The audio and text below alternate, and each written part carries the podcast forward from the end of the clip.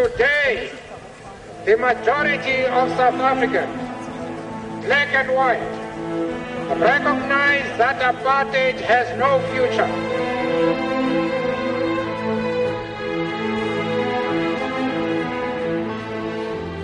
Un saluto ai nostri ascoltatori, ascoltatrici di Radio Popolare, Popolare Network. Ormai lo sapete, nella nuova stagione di Radio Popolare Esteri va in onda dal lunedì al giovedì. Oggi però è una giornata speciale, il 18-18.30 l'abbiamo voluto dedicare a Madiba. Lo facciamo con una intervista eh, a chi ha condiviso con Mandela il carcere duro e con una serie di reportage realizzati per esteri da Nello Avellani. Eh, si tratta di un viaggio nel Sudafrica post-apartheid.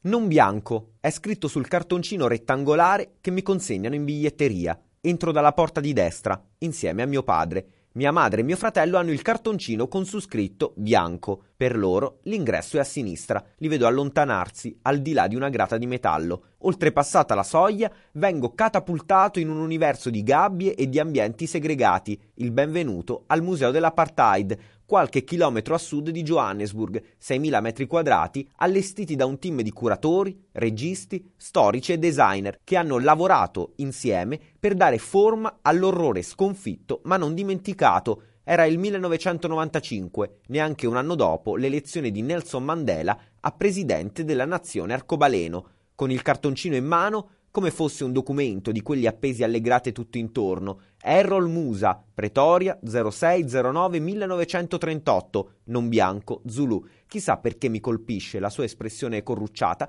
Ripercorriamo le tappe che hanno portato l'apartheid a diventare sistema di governo, dall'arrivo al potere del National Party all'assassinio del principale architetto del regime di separazione, Heinrich French Verwoerd. Video, foto, lettere, interviste, una straordinaria della BBC del 1961 al giovane Nelson Mandela nascosto chissà dove poco prima dell'arresto, che raccontano il divieto dei matrimoni misti e dei rapporti sessuali interrazziali, la segregazione dei luoghi, autobus, cabine telefoniche, fontane, i marciapiedi, persino le township, dove pian piano prendono via i movimenti di resistenza. Le sale del museo raccontano con passione e commozione la rivolta degli studenti di Soweto nel giugno del 1976, le azioni dei combattenti dell'African National Congress, i volti dei protagonisti della lotta di liberazione scorrono accanto a quelli della gente comune, gente raccontata nella sofferenza, nell'umiliazione, nella lotta e nella gioia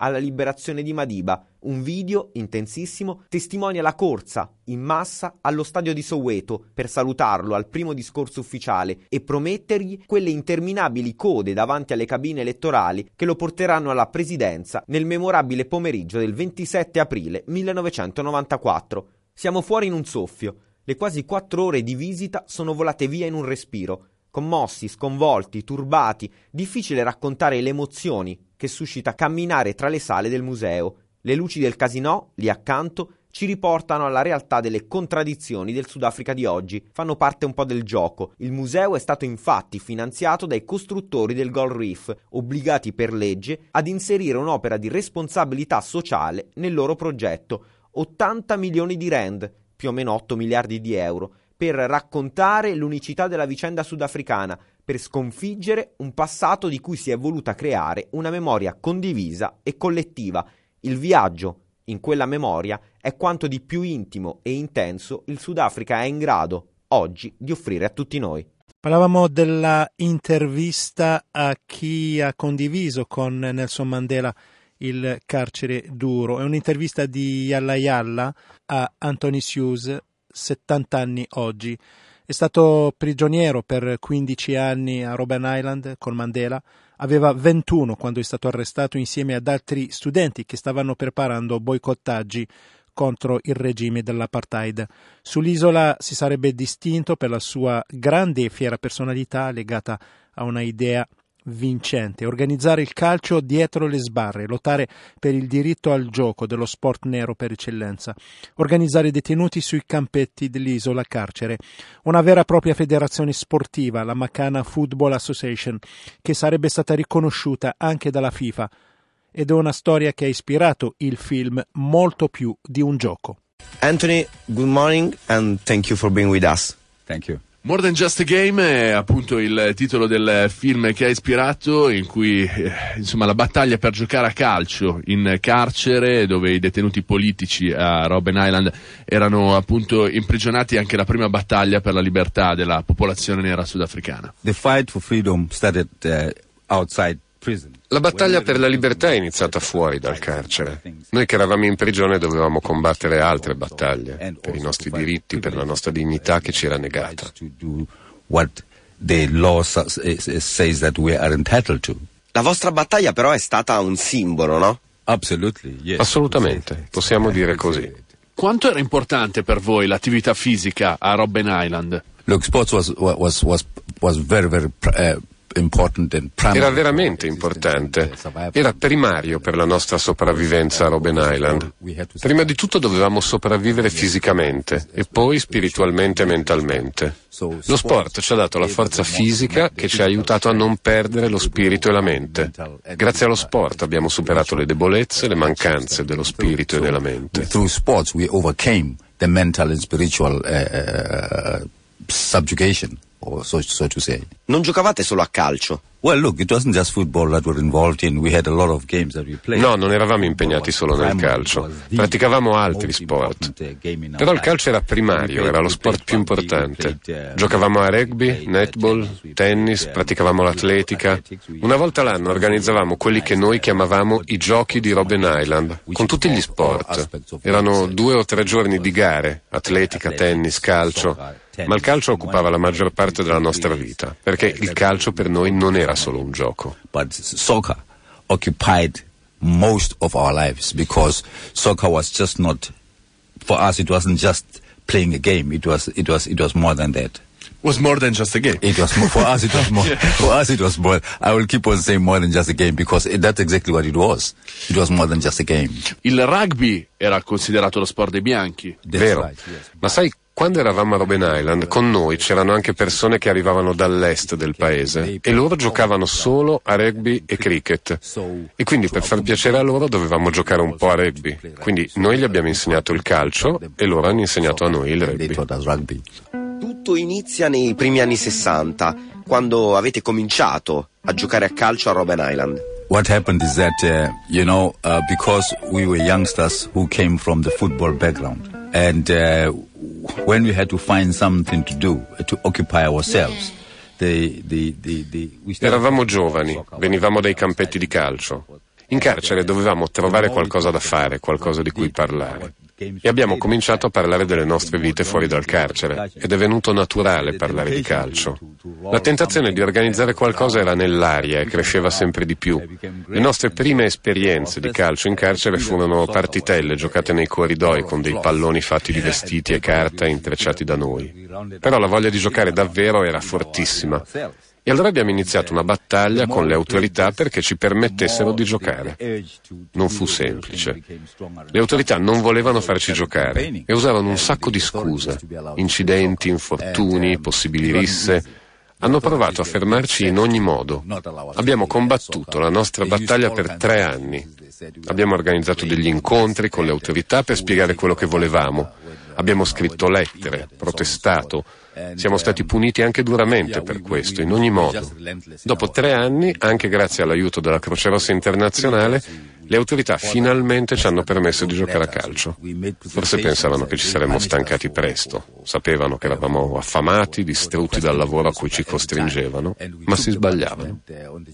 And, um, uh, and three years uh, down the line, with the intervention, obviously, and influence of the of the International Red Cross, um, the authorities finally decided, okay, fine, let's let them play, um, because they thought that um, if they allow us to play, it won't take long. We'll get tired, and uh, in no time we'll give up because we'll be so tired of playing football. Because they knew that we, they, they, we are hungry and, and starved, and uh, we, we, couldn't keep up, keep up with uh, with a very uh, uh, uh, rigorous game of soccer. But they were wrong. Eravate tutti lì per ragioni politiche? I think the, the authorities thought that by by by Penso che le autorità abbiano creduto che isolandoci a Robben Island avrebbero ucciso il nostro spirito. Hanno fatto un grosso errore. In carcere ampliammo la nostra visione politica e sociale perché condividevamo pensieri e conoscenze, esperienze, differenti pensieri e ideologie. Questo ha reso tutti noi politici più forti e consapevoli. Abbiamo capito l'importanza di liberarci come individui, esseri umani. Abbiamo rafforzato la convinzione di essere davvero liberi un giorno. Ci siamo impegnati a fondo nello sport, abbiamo studiato, siamo diventati studenti migliori e questo ci ha arricchito come individui. stronger and stronger every day, uh, and that's what kept us going. We we we we we were we strong in the resolve that we will be free. We're strong in the resolve that we're becoming stronger because we participated in sports. We we engage in uh, uh, education. We we we we we're becoming better students by the day. Uh, and, and, and, and, and, and this rounded our characters as, as a people. Nel 66 avete dato vita alla Macana Football Association, nove squadre, arbitri, divise, una vera e propria lega calcistica. Con quell'esperienza siete riusciti anche a dimostrare a tutti come foste in grado di organizzarvi e governarvi, no? First of all, let me explain to you that the, the, the need to, to create Magana Football Association as, as a controlling body. Prima di tutto lasciami dire che avevamo bisogno di creare la Macana Football Association. Avevamo nove team, ognuno di tre squadre, quindi 24 squadre che dovevano dividersi un campetto una volta alla settimana. E avevamo bisogno di qualcuno che si occupasse dell'organizzazione delle partite. Macana nacque da questo bisogno, il bisogno di amministrare 24 squadre in un piccolo campo per 20 minuti la settimana. Sì, ogni sabato, una volta a settimana. Ora, chi decideva chi giocava e chi rimaneva fuori? Avevamo bisogno di qualcuno che organizzasse un torneo per permettere a tutti di giocare in maniera democratica. Ma non volevamo soltanto organizzare delle partite, volevamo dimostrare la nostra capacità di autogovernarci, di farlo in maniera democratica ed equa. È per questo che quando abbiamo creato la Lega volevamo regole e principi certi. E I principi furono quelli che governavano il calcio internazionale, le regole della FIFA. Le regole FIFA divennero il nostro riferimento, il nostro modus operandi. L'organizzazione di Macana fu una straordinaria palestra politica diede ancora maggior convinzione a tutti noi. to demonstrate our ability as a people who were planning to run a government to show that we can actually do things uh, correctly, properly.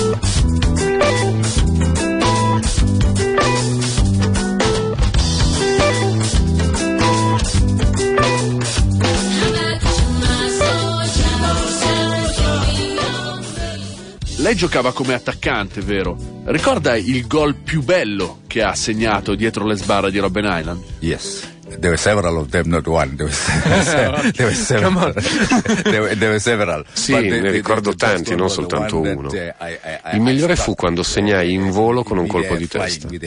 Eri l'attaccante del Malong, la squadra più forte della Lega. That's correct. I was. Eh? How many trophies? We were a strong team because basically, you see, the, we had an advantage over the other teams. The other teams were Corretto. Eravamo forti perché avevamo un vantaggio sulle altre squadre. Le altre squadre erano selezionate per appartenenza politica. Io mi sono sempre opposto, sceglievo i giocatori secondo i principi calcistici, volevo giocare con i più forti. Nel 2007 la FIFA ha riconosciuto ufficialmente la vostra federazione. Sono arrivati a Robben Island giocatori come Eto'o e UEA per festeggiarvi. I remember that day very well because actually it was Ma- Mandela's, uh, uh, it's going to be Mandela's birthday, and uh, the um, and international Lo ricordo bene quel giorno. Era il compleanno di Mandela. Sono arrivati a Robben Island campioni di calcio internazionali come Eto'o, c'era anche Pelé. Abbiamo calciato 91 palloni in rete, 91 come gli anni che compiva Mandela. Ero sull'isola quel giorno. Un giorno fantastico per tutti noi. Abbiamo incontrato grandi giocatori e ci siamo rivisti tra noi calciatori dell'isola. Fu in un certo senso la fine di quel percorso che avete iniziato nel 66. Absolutely, FIFA then FIFA Assolutamente.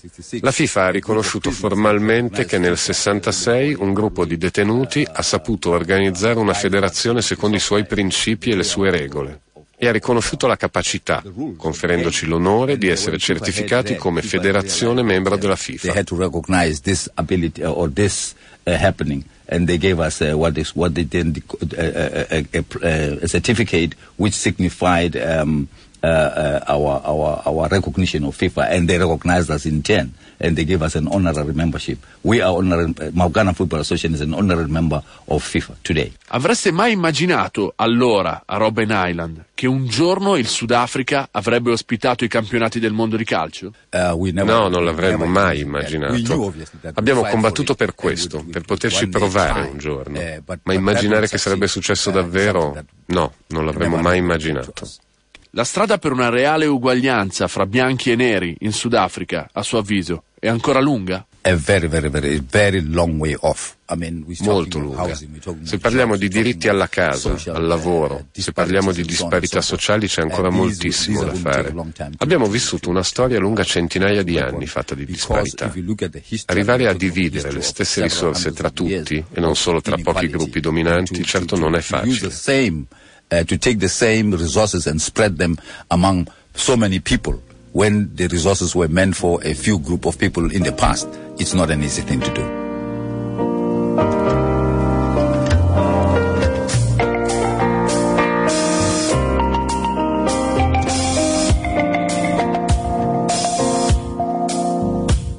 Parlavamo prima dei nuovi stadi, ma eh, cosa rimane oggi del campetto, del vostro campetto di Robben Island? Today Robben Island is, is a museum, the whole of Robben Island. On, the, the Oggi Robben Island è un museo. Il campo di calcio è ancora lì. Anche il campo da tennis che ho costruito io è ancora lì, certo non nelle stesse condizioni. Robben Island sarà preservato per il resto del mondo, per le future generazioni.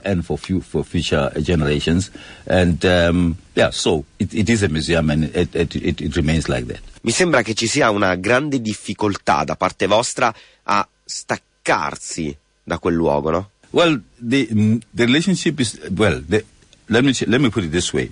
Every, every now and then, Uh, Ogni volta che ci invitano a tornare a Robben Island, non tutti possono farlo spesso per ragioni economiche, ma la maggior parte di noi torna spesso. E ogni volta che ci incontriamo lì parliamo della nostra vita passata, in carcere, anche quando non siamo lì, anche quando non siamo sull'isola, quando ci vediamo di tanto in tanto, magari in occasione di una festa, un compleanno, un funerale, parliamo dell'isola. No, non è facile per noi dimenticare Robben Island e non dimenticheremo. No, it's not. We don't forget it. Thank you, Anthony. You're welcome.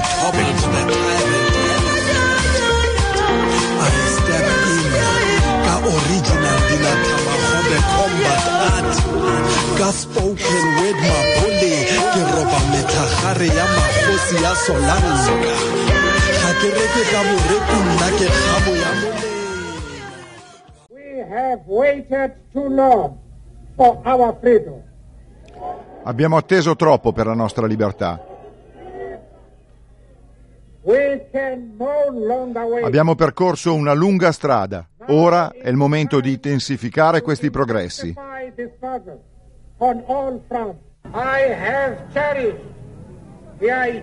Do il benvenuto all'ideale di una società democratica e pacifica, in cui tutte le persone possano vivere insieme in armonia e con uguali opportunità. Questo è l'ideale per cui vivo e che spero di raggiungere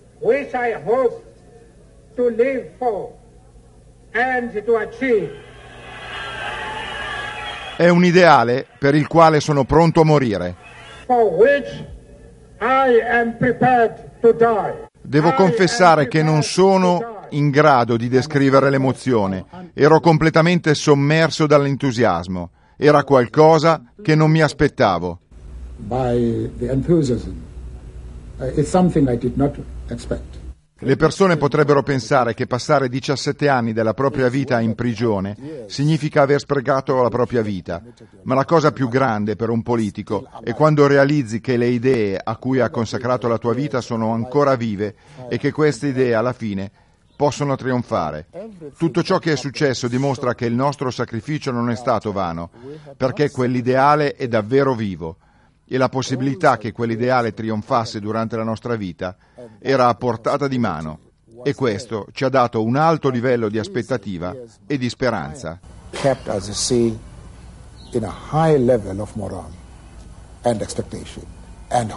Sentiamo un'altra tappa del eh, viaggio di esteri nel Sudafrica post-apartheid e prima di sentire il racconto di Nello Avellani a tutti un caro saluto da Shauki e buon weekend.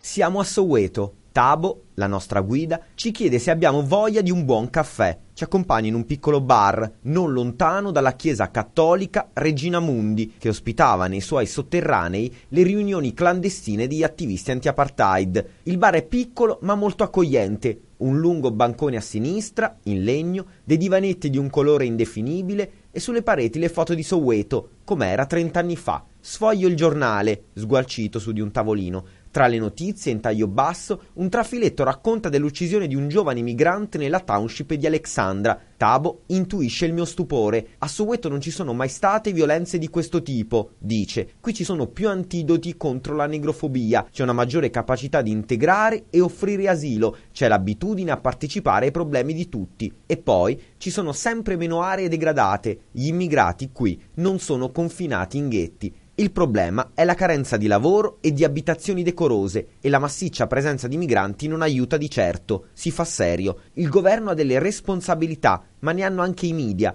che hanno preparato il terreno per questi orrori. La TV fa vedere tutti i giorni migranti che attraversano indisturbati il confine. Così si ingenera insicurezza, anche perché nelle interviste senti la polizia ammettere che le frontiere sono un colabrodo. Questo fa arrabbiare, soprattutto i più poveri, che dagli stranieri si vedono spesso soffiare via le case, i posti di lavoro e talvolta anche le mogli. Il sorriso di Tabo si fa malizioso. Negrofobia vengono presi di mira esclusivamente gli altri africani, non gli stranieri bianchi. Mi racconta di Ernesto, 38 anni, una moglie e quattro figli rimasti in Mozambico. Era a Johannesburg, minatore, qualche centinaio di rand al mese che spediva quasi tutti alla famiglia. Viveva in una township. È morto una notte di maggio di due anni fa, bruciato vivo. L'immagine di quel corpo in fiamme ha raccontato cosa stava accadendo nelle township. L'ondata di odio che in un mese di violenze farà 62 morti, un numero incalcolabile di feriti, donne stuprate, migliaia di sfollati, mozambicani, zimbabuani, malawiani, nigeriani. Sono passati due anni e la negrofobia è oramai parte integrante del panorama sociale sudafricano, nonostante il tentativo delle autorità di definire i casi di violenza, che da allora si susseguono con una certa continuità, come semplici atti criminali,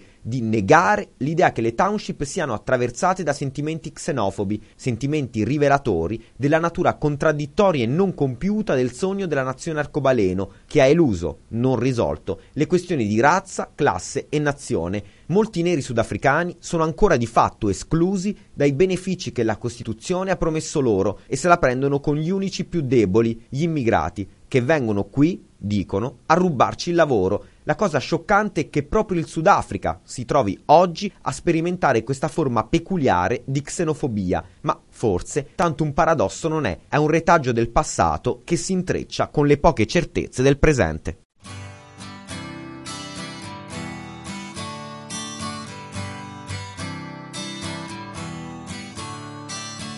Don't you know talking about a revolution sound Today, the majority of South Africa. Don't you know black and talking white, about a recognize revolution that sound apartheid has no future. while they're standing in the welfare lines